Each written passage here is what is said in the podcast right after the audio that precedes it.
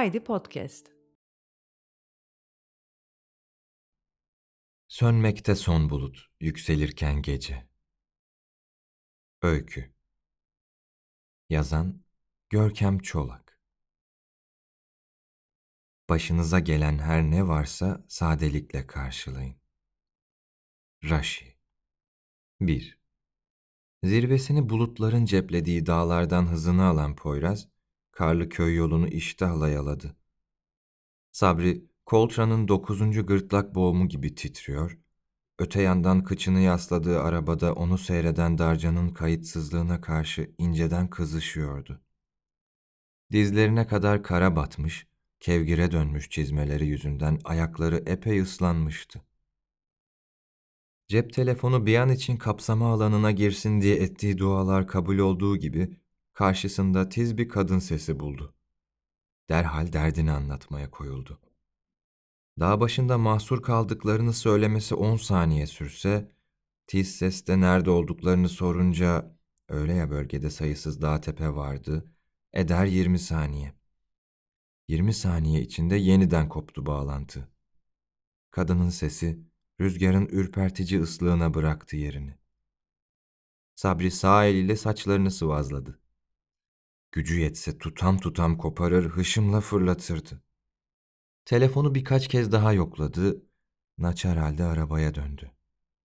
Darcan çalışma arkadaşının biçimden biçime girişini hiç seyretmemiş gibi hevesle sordu. Ne oldu? Ulaşabildin mi? Sabri konuşmadı. Yalnız ellerini iki yana açtı, ardından camını aralayıp bir sigara yaktı. Derin bir nefes çekti. Dikiz aynasına asılı kompakt disk kendi eksenince dönüyor, diskin arka yüzü kime dönse onun gözünü alıyordu. Lafını sürdürdü Darcan. Bari meramımızı anlatsaydık. Daha adamlara ulaşamadık bile. Sabri'nin çenesi çözüldü. Ulaşmasına ulaştık da yarım dakika sürdü sürmedi hat yine koptu. Saat erken, gün boyu deneriz. Sırf meslekte Darcan'dan daha kıdemli diye sabahtan bu yana karayollarını arayıp duran, zangırdamaktan damakları uyuşan oydu. Asabı bozulmuştu fakat vaziyetin vehametinden miydi yoksa Darcan'ın esrek hallerinden miydi bilemedi. Kaç sefer ben çıktım Ayaz'a. Birazdan sen denersin. Ben biraz uyuyacağım dedi bir çırpıda. Göz bandını alnına taktı. Arabanın kliması içeriği soba gibi ısıtıyor, Sabri uyumak için sigarasının bitmesini zar zor bekliyordu. Kafasını cep telefonundan kaldırdı ve ''Sabri abi'' diye lafa daldı Darcan.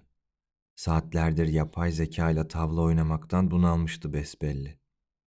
''Yanlış anlamazsan arkada mefta yatarken nasıl rahatça uyuyorsun?''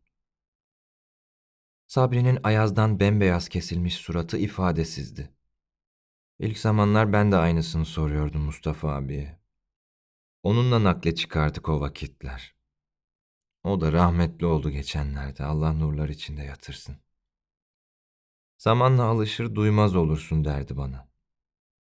Sen de yenisin henüz. Bir iki ay geçsin hele nasıl uyuduğuna sen bile şaşarsın. Darcan çabucak kabullendi mesleki akıbetini. Sen nasıl başladın bu işe abi? diye sordu bu defa. Sohbetin güzergahını değiştirmezse Sabri'nin sıkkın gözlerinin kapanacağını biliyordu.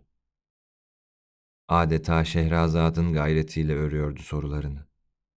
Sabri sigarasından derin bir nefes aldı, camdan fırlattığı izmarit kara battı. Cenaze nakline mi? Lise son sınıftayken kulağıma geldi. Eleman açığı varmış. Amcamın oğlu dediydi. O da benden altı ay evvel başlamış. Tabii taş çatlasın altı ay. Göz kapakları kırpışıyordu. Ötesini berisini bilmeden başladık işte. Bir süre gözleri telefonunda öylece oyalandı Darcan. İyi de gül gibi okul okumuşsun abi. Neden düştün ki yolları? Sabri abisinden yanıt gelmeyince kafasını kaldırdı. Adamcağız sızmıştı. Kel kafasını örten göz bandını daha indirmemişti. Alnında duran siyah band demode bir güneş gözlüğünü andırıyordu şimdi.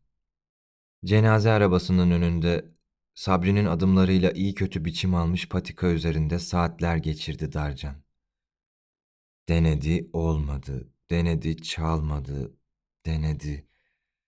Artık ne karayollarına ulaşması, mobil operatörün kapsama alanına girmesi, kapsama alanına girse dahi ertesi güne değin kurtarılmaları mümkün değildi ya, öylece şansını deniyordu. Yapacağı daha iyi bir şey yoktu zira.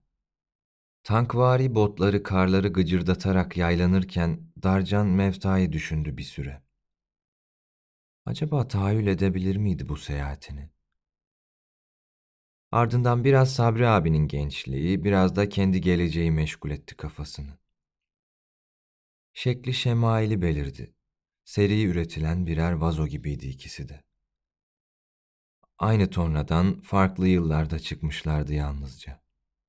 O da şimdilerde ilk defa tecrübe ettiği gibi dağ başında bir yeni yetme, birkaç da cesetle beraber mahsur kalacak, karayollarını belki günler boyu bekleyecek, ruhunun köşeleri yontuldukça bu uzun saatleri hissetmez olacak ve bir gün Sabri abisi gibi aşınmaya koyulacaktı.